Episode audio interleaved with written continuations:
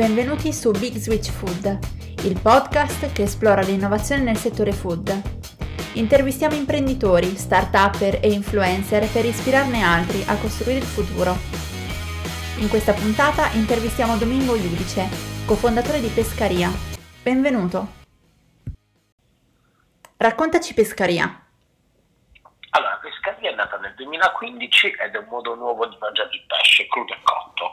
È come si suol dire un fast casual, ovvero un fast food che ha una focalizzazione su un determinato tipo di prodotto e che quindi ha un menù piuttosto ristretto, nel nostro caso il prodotto principale è il pesce eh, all'interno di un panino e che ha un ottimo rapporto qualità-prezzo perché se da un lato usa le stesse materie prime che anche grandi ristoranti o osterie rinomate di pesce possono utilizzare, a fronte di un servizio più snello e destrutturato, riesce a fornire un'esperienza più destrutturata, più casual e anche quindi eh, con un rapporto qualità-prezzo più alto.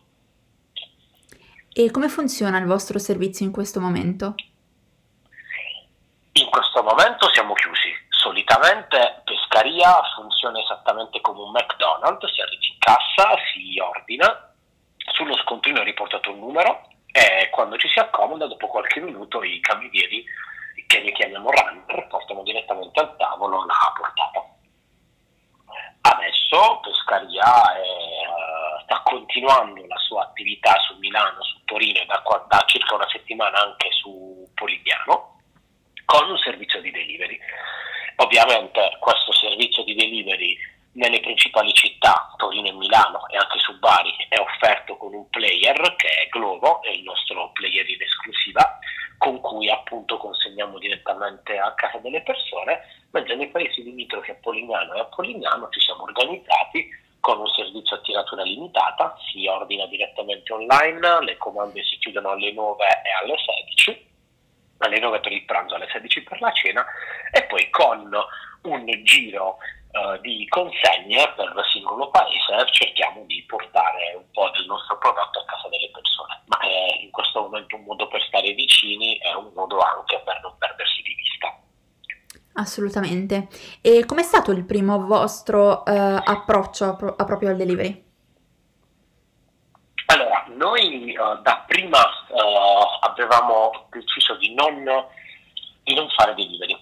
Eh, questo perché volevamo concentrarci sull'esperienza in store, ma in particolare parlo di Milano perché poi il concetto di servizio di delivery qui in Puglia, almeno prima dell'emergenza coronavirus, non era uh, un servizio particolarmente richiesto e non c'era una propensione alla spesa, uh, mentre su Milano era già un servizio particolarmente avviato e un'abitudine di consumo consolidata. Eh, quando siamo arrivati abbiamo mh, glissato, se vogliamo, ogni partner e abbiamo iniziato a lavorare. Uno di questi partner che è Glovo, lavora in maniera diversa perché permette non solo di ordinare dal ristorante, ma anche di fare quello che loro chiamano di tutto di più. C'è un personal concierge a cui puoi tranquillamente chiedere di andare da un amico a ritirare un mazzo di chiavi o per esempio in posta a ritirare una raccomandata. E, mm, quindi molte persone andavano su di tutto di più e chiedevano di venire a comprare un panino da pescaria.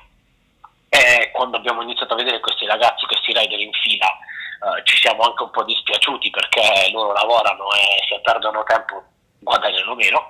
Li abbiamo quindi invitati perlomeno a iniziare a passare avanti, gli abbiamo creato una piccola corsia preferenziale, dopo qualche giorno è venuto il country manager, eh, con lui ci siamo accordati abbiamo iniziato per un percorso che non si è mai più interrotto, che è, ripeto, un percorso in esclusiva perché noi con Glovo lavoriamo in esclusiva e eh, che oggi dà davvero degli ottimi risultati eh, la previsione di chiusura per quest'anno avrebbe superato il milione, sicuramente il 2019 è stato un ottimo anno in cui abbiamo fatto 750 mila euro di consegne, soprattutto abbiamo anche aperto la bottega di Pescaria, cioè abbiamo aperto una, una, un piccolo negozio che permette di comprare il vino, la pasta o anche uh, altri prodotti da grocery diciamo che eh, già in tempi non sospetti avevamo posizionato lì e che molti non mancavano di comprare magari una bottiglia di vino pugliese, degli spaghetti o delle conserve.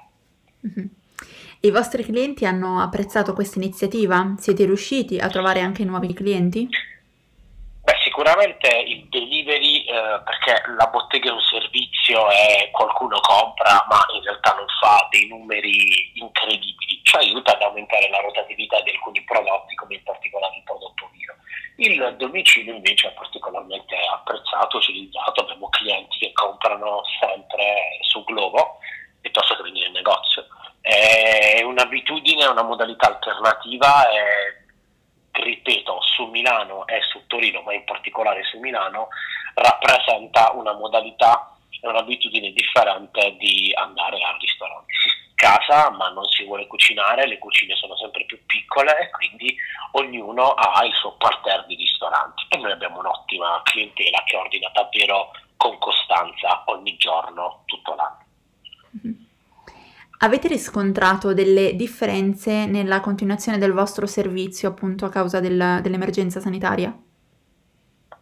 Beh, noi abbiamo dovuto per forza chiudere, però non abbiamo mai chiuso il delivery su Milano e su Torino. Abbiamo ovviamente notato che all'inizio c'era molta paura, eh, tant'è che lo stesso Globo si è attrezzato per spiegare come il delivery avvenisse in totale sicurezza e ovviamente è chiaro che la principale differenza la vediamo sugli incassi mancanti relativi al punto vendita, ma è normale perché siamo chiusi, quindi andiamo da un qualunque numero a zero. Da un punto di vista dei numeri del delivery sicuramente abbiamo visto un piccolo, un, un buon, non un piccolo, un ottimo incremento, visto che andiamo tra il 25 e il 30% oltre la media registrata anno su anno. E avendo più ristoranti, appunto, eh, stavamo parlando di Milano, Torino, eccetera, ehm, avete osservato delle differenze di andamento nei vari punti vendita? Beh, eh, in generale possiamo dire che ogni città ha le sue abitudini, ha i suoi tempi, ha le sue preferenze. Polignano ha il, il suo best seller che è il panino al tonno, mentre eh, il, questo panino viene continuamente insidiato dal panino al gamberone su Milano. Eh, il panino allo spada che è un panino che è in quarta quinta posizione rispetto ai nostri panini sul resto del territorio nazionale su Torino è uno dei più richiesti è una questione di gusti e se vogliamo anche di cultura o se vogliamo anche di concentrazione di, uh, di determinate uh, parti dell'Italia che sono immigrate in quella città. Eh, sicuramente gli orari sono anche un altro esempio, a Bari si mangia più tardi, a Torino si finisce prima di tutti, a Milano eh, intorno alle 10 e mezza, massimo le 11 c'è proprio una flessione repentina eh, dei consumi perché la gente smette di mangiare. E, ehm, tuttavia la nostra offerta è uguale ed è identica su tutto il territorio nazionale, ma ripeto, non perché non vogliamo adattarci, ma perché eh, ovviamente la nostra è un'offerta trasversale alle culture ed è focalizzata sulla cultura del pesce e sul buon pesce cucinato con questa chiave eh, un po' pugliese, ma che guarda anche al mondo del fast food, del comfort food e in genere del cibo goloso. E invece per quanto riguarda eh, questo momento storico, quale differenza può riscontrare? Ma in questo momento sicuramente ci rendiamo conto che anche una popolazione particolarmente non propensa a uh, utilizzare un servizio come quella di, della Puglia uh, ha bisogno del servizio di delivery e uh, ovviamente posso dirti, noi per esempio oggi siamo in consegna su 5 diverse destinazioni, abbiamo fatto il tutto esaurito da questa mattina alle 10 eh, quindi questo virus ha uh, portato tante persone ad avvicinarsi a degli strumenti di consumo alternativi attraverso piattaforme digitali. Uh, Milano, dopo una prima paura e dopo il, l'innalzamento delle misure contenitive, ha alzato davvero in maniera importante i livelli di consumo del delivery. Torino è una piazza stabile che però ha fatto degli incrementi importanti perché di fatto eh, quello che succede è che anche lì, nonostante si ordini meno in delivery, adesso che c'è l'emergenza le persone devono stare a casa e hanno voglia di, uh, di, di uscire. Sicuramente ci siamo resi conto di una cosa divertente, uh, alla gente viene voglia di mangiare pesce quando uh, c'è bel tempo. E infatti che si stia in casa o che si possa uscire, un po' come negli altri anni c'erano degli alti e bassi dettati dal clima, allo stesso modo anche col servizio delivery quando c'è bel tempo, quando fa caldo noi abbiamo molta più richiesta. Ho capito. Eh, state già pensando a un piano per il post-Covid?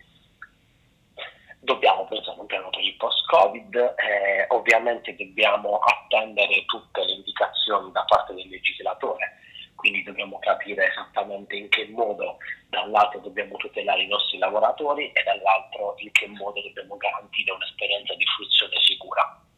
Mm-hmm. Eh, quello che in questo momento ci sta, se vogliamo, eh, assorbendo più energie è uh, il discorso della, della, fila. Noi spesso abbiamo un po' come capita al supermercato delle persone in fila che vogliono venire a mangiare, non c'è niente di male, è una caratteristica, ma questa caratteristica non la possiamo preservare.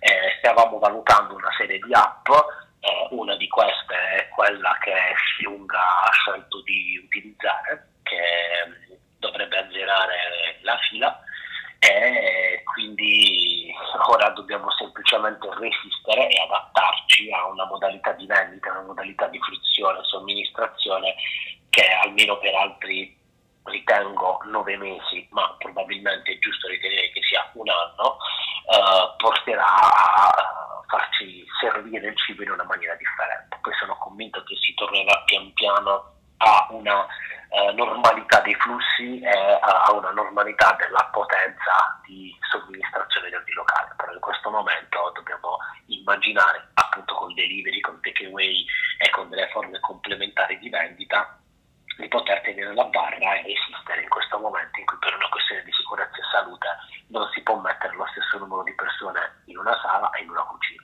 Mm-hmm. Cosa diresti a un piccolo imprenditore che in questo momento è preoccupato per il futuro della sua attività?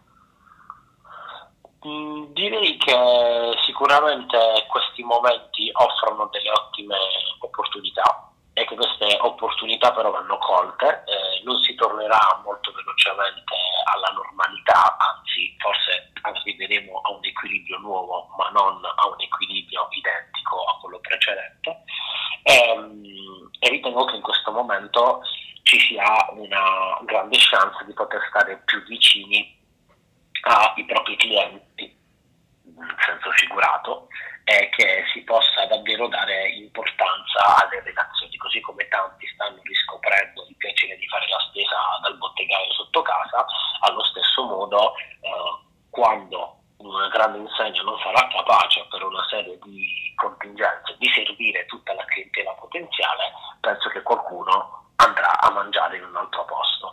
Bisogna essere pronti, bisogna essere capaci di riorganizzarsi e soprattutto bisogna resistere in questo momento. Di converso posso anche dire ehm, non sono le misure del governo né eh, le misure eh, europee che potranno salvare delle imprese che erano già con un piede nella fossa. Chi era già con un piede nella fossa oggi non va o non dovrebbe sperare di essere aiutato, ma dovrebbe comprendere che effettivamente in maniera abbastanza realistica è difficile superare un momento di questo tipo. Però quando un'impresa è sana e un imprenditore ha visione eh, deve abituarsi a questa idea, resistere per i prossimi nove mesi e godere un po' di tutta quella che sarà la ripresa nella quale ci ritroveremo nel nuovo anno, perché è quello che dobbiamo guardare.